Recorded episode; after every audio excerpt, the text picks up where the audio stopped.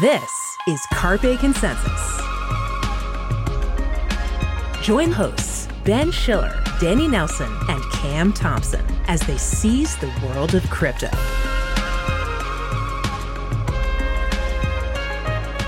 Hello and welcome to Carpe Consensus. This is a podcast from the Coindesk Podcast Network, and I am Ben Schiller, and this is Danny Nelson. Hi, Danny. Hello. And this is Cam Thompson. She's a Web3 reporter here. Hey, how's it going? It's going great. It's always a fun moment in crypto, and we're going to get to some of that fun today in this show. Danny, do you want to explain to our listeners what Carpe Consensus is? Sure. Carpe Consensus is our weekly show where we get to talk about the big ideas going through crypto and, and going across our desks at Coindesk. Sometimes we'll talk to you about consensus itself. Yeah, but we're going to get into the big stories, so let's do that. All right, we're going to go inside the desks now and we're going to look at some of the big stories crossing our transom here at Coindesk. And the big news last week was about Ledger, which is French wallet maker and it got into trouble with the crypto community or much of the crypto community because of a new service they're rolling out called Ledger Recover. And this is basically a way to recover your seed phrase such that if you lose access to your private keys, you can get them back. And this is much like uh, something we might see in Web 2 where you can reset your password or you know get a new credit card if it gets stolen but this kind of crossed a Rubicon uh, in crypto because uh, there is an ethos that if you don't have your keys, then you don't have your coins. And this is kind of contradictory to that because it um, introduces a recovery element that normally doesn't exist. Danny, what do you make of this? Uh, why do you think the crypto community was so kind of up in arms about this? Well, it sort of gets at the heart of what Ledger is supposed to serve to the community in the minds of, I think, a lot of the critics of this effort, right? So, Ledger and the wallets that it provides, these hardware wallets, are meant to be the physical manifestation of the idea, not your keys, not your coins. So, keeping your crypto safe by having custody over the seed phrase, having complete control over it. The downside of this self entrusting is that if one forgets their seed phrase, then they can't get their money. So what Ledger tried to do here is say, well, now we, we're going to have this service where we will keep this information somewhere else in case you forget it or can't access it. And then that is insurance against you forgetting it. But the downside of having anyone other than yourself having custody over that information is that things can happen to that information, whether it's Ledger getting hacked or subpoenaed by the government, there are all these different ways that one's assets could possibly be undermined, and all of them undercut Ledger's position in the market. So, what I really think has happened here is a failure of communication and uh, disconnect between the ideas that the brand stands for and what this product attempts to achieve. Right, and we should point out that recently today, actually, Ledger came out to say that it was suspending this service and uh, taking a good hard look at it. And a lot of people were saying that you know maybe it should have issued a, separate service, not one on top of it, its existing uh, hardware wallet operation, uh, and that would have been sort of you know one type of crypto for the kind of hardcore that wants uh, self custody, and a another service that is more sort of in the middle of Web three and Web two that would allow more people to feel comfortable coming into crypto, such that they could you know recover their seed phrase if they lose it, which is pretty normal. You know, we all forget our passwords. So uh, the idea of being able to access them is not so outrageous, but uh, it was greeted, as you say, with alarm in the community. And I think it sets up a kind of interesting battle, you know, between crypto as a Satoshi Nakamoto hardcore idea and this kind of more halfway house idea of between Web 2 and Web 3, which would allow a company like Ledger to onboard more people. So, uh, what, do you, what do you think, Cam? So, something that Danny said earlier about the communication of the product stuck out to me because I believe this was the big failure here. Not necessarily the product itself, but the way it was told to users on Twitter with this support bot that was responding to messages that were later being deleted. If you could just go through some of those examples and really explaining why this was a bad communication strategy at the end of the day, because that's a huge part of the story. That's what Chief Insights columnist David Morris pointed out in his piece he published last week about this ledger recover situation. If you could just speak to a little bit about this communication issue that was really the cause of what happened. Well, I, I won't pretend to have been following the play by play of the story, but just what stands out to me from this is again that disconnect between what the brand stands for and what the people see ledger as being And Ledger coming out now and saying, well, we're going to put this service aside and give a long, hard think about what we're doing here. That's probably what they should have been doing from the start of this exercise. You need to think about how these things will impact people's perception of you before you roll them out because whatever one, person thinks is, oh, well, this is a cool new service that will achieve X. Well, a lot of people will say instead it's going to do Y, and that's going to get rid of the whole reason why we trusted you in the first place. So, that one tweet that this Ledger customer support bot responded to someone who was raising questions about this Ledger Recover product, this bot said, technically speaking, it is and always has been possible to write firmware that facilitates key extraction, and key extraction is the part of this Ledger Recover tool that people are very concerned about. And ending with that sentence, you have always trusted Ledger not to deploy such firmware, whether you knew it or not. I mean, this is a little bit egregious to me, to be honest. You know, I think a lot of companies that really dig their roots into Web3 ethos and Web3 native practices are caught up in this onboarding issue and trying to find new ways to get people to engage with their products. And the biggest issue in terms of onboarding to crypto, to Web3, is wallet infrastructure. So, although rolling out Ledger Recover might have the ability to onboard new people to the space because it's a little simpler and there's less fear about, you know, losing your keys and losing your coins, at the end of the day, it's not what the product is meant to do. That's not the audience that they've built their brand on. I have to say, you almost have to give them credit for that tweet, right? Because the tweet is saying the truth, but it's sort of the truth that they're not supposed to say out loud. And there's no reason for them to say it out loud here in the way they do. It's a very trolly response and just goes again to that point of they don't have a good handle on their communications. But it is true. Anytime you are trusting a company to offer you a service you are taking them at their word and believing that they are only doing what they are saying they're doing and nothing that they're not. It doesn't really help Ledger to point that out here. Right. I mean, I think there's a deeper issue here, which is that, and, and really nothing to do with Ledger. I think it's about this, you know, conflict between the kind of hard ethos of self custody and this more compromised service whereby people can access their assets if they lose their seed phrase. So it's kind of sets up this kind of ideological conflict between Web 2 and Web 3, which is really nothing to do with Ledger, but they've kind of fallen right into that middle of that battle, you know. Absolutely. And over the past couple of years, Ledger has made a lot more steps to try to integrate itself into this greater Web 2 to Web 3 community that's kind of brewing. So, for example, about a year ago, they partnered with Hublot to release those wearable Ledger pieces. So it would have your wallet on a necklace and a lot of people were wearing it at awards shows it got a lot of press it was really exciting you know people were looking at different ways that ledger would become a little bit more cultural rather than just this very techy crypto hardware but at the end of the day like i said before it built its audience it built its consumer base upon being this very crypto hardware techy piece that people were going to use in order to protect their assets. Right. I mean, I think they would have been much better at just keeping the original service, the the hardware wallet, which is you know, along the lines of the ethos that, uh, you know, Bitcoin expects and having a separate service that would be kind of crypto light for people who want some of the attributes of crypto, but also have that more Web 2 element of being able to recover their wallet if they, if they need to.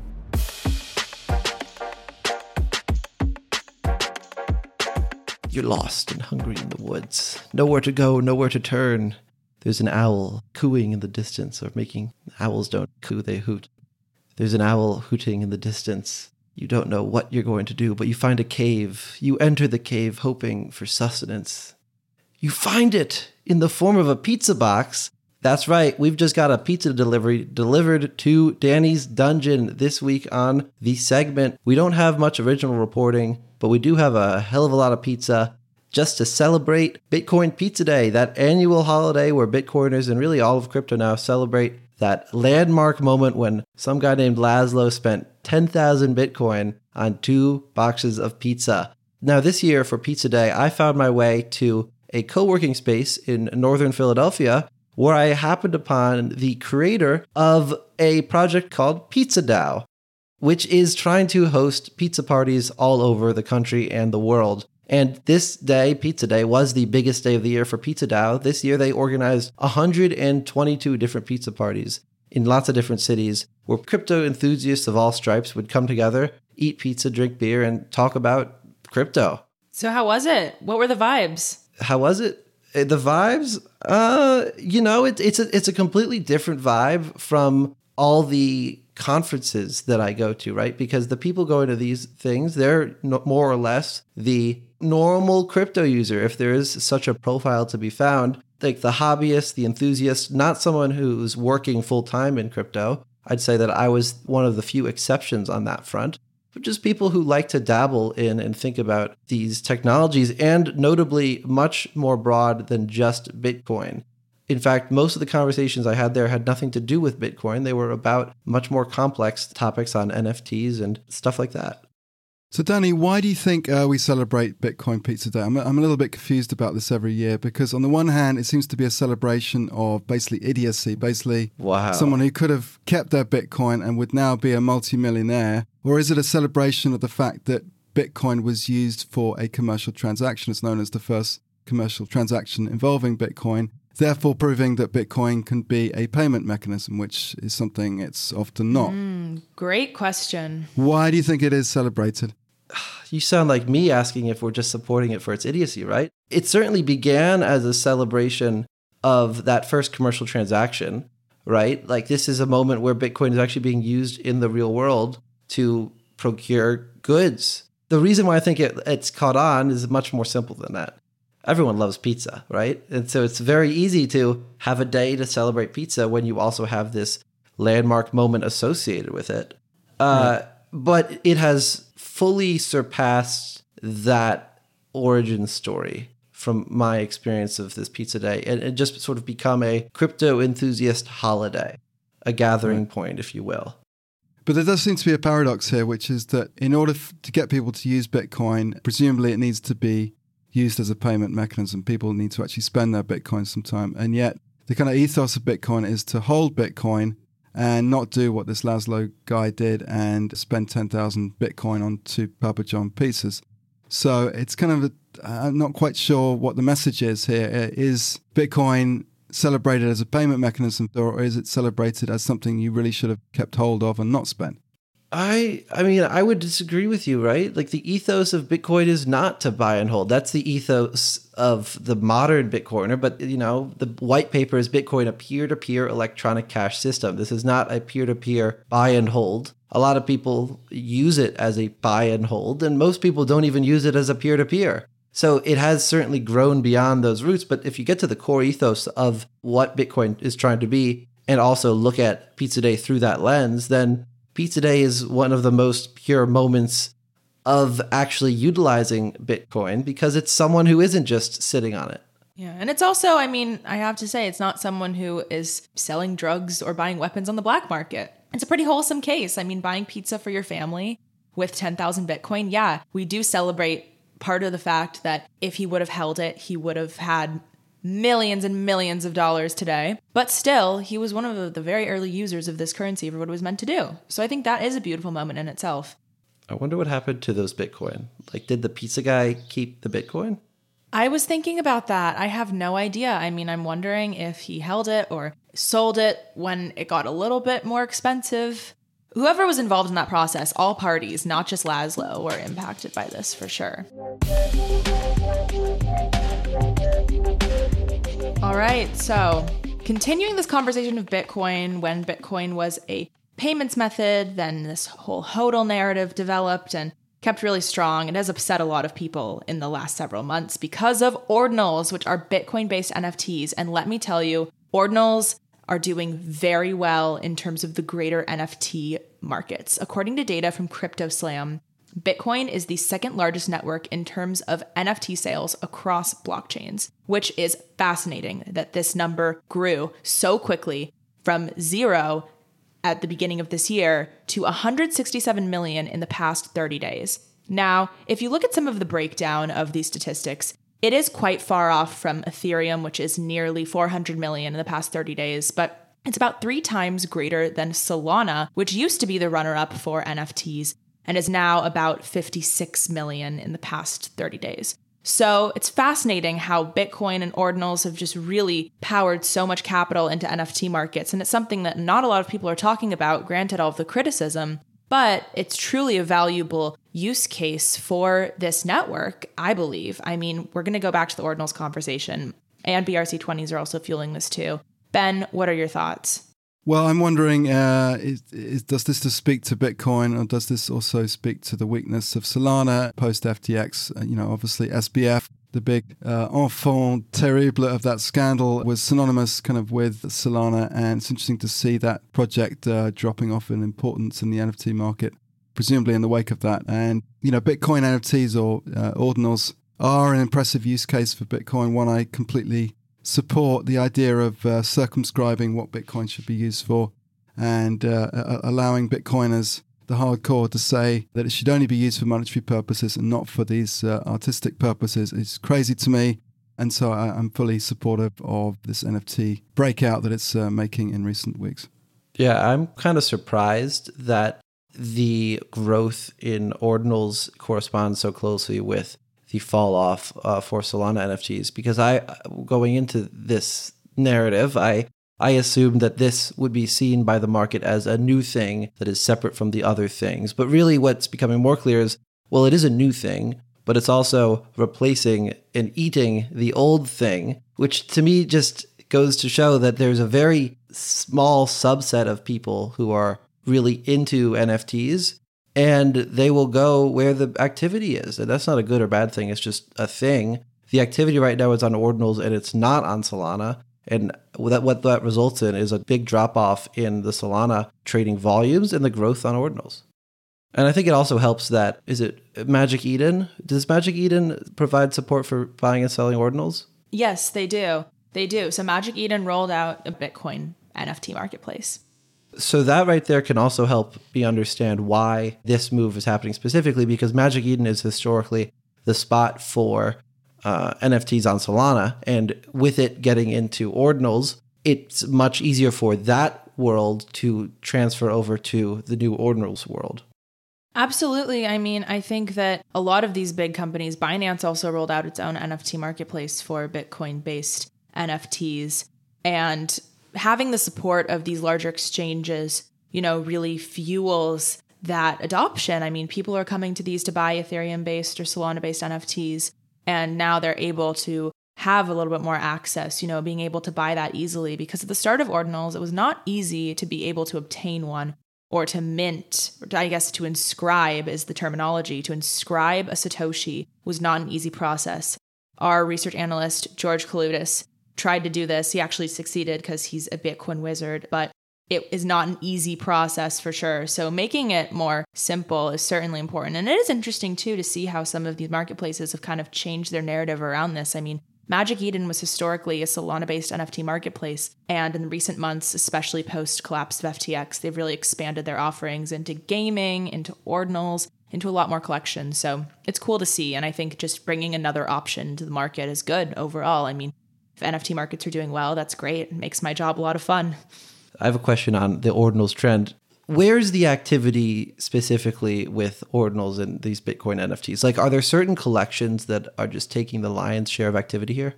So, great question. There's an article that Coindesk published recently about how ordinals have hit 3 million inscriptions, but most of them are just text. However, there are a lot of great collections, such as Bitcoin Frogs. It's a PFP collection, very pixelated, sort of like a CryptoPunk, but in a frog style. Also, the Milady Maker, the Milady NFT collection's interface to create derivatives, has also adopted its own Bitcoin Miladies. A lot of collections are using PFPs, and it's the same way that NFT started on Ethereum. You know, a lot of these PFP projects kind of fueling the market. I'm just waiting to see an ordinals based collection that has real utility behind the asset. And I think once we get there, that'll be really exciting, and potentially more Bitcoiners will be eager to adopt it because not a lot of them are right now. What would you mean by uh, utility in that case? Yeah, so utility in that case, let's say that the token grants some type of membership, or it's a ticket to an event, or it has some type of loyalty associated with it. I think those will be really exciting. But there are a lot of technical elements of ordinals that are way different from Ethereum based NFTs, which is why a lot of people are excited about them. For example, the actual creative asset is inscribed into the Satoshi rather than just the smart contract data being minted on Ethereum.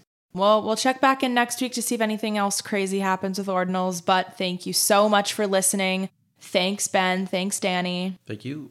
And make sure you give us a review. Make sure you let us know what you want to hear, how you're liking our podcast. Any questions you have, feel free to ask, and we will answer them in next week's show. So take care, enjoy the rest of the week, and we'll see you next time. Bye. Bye.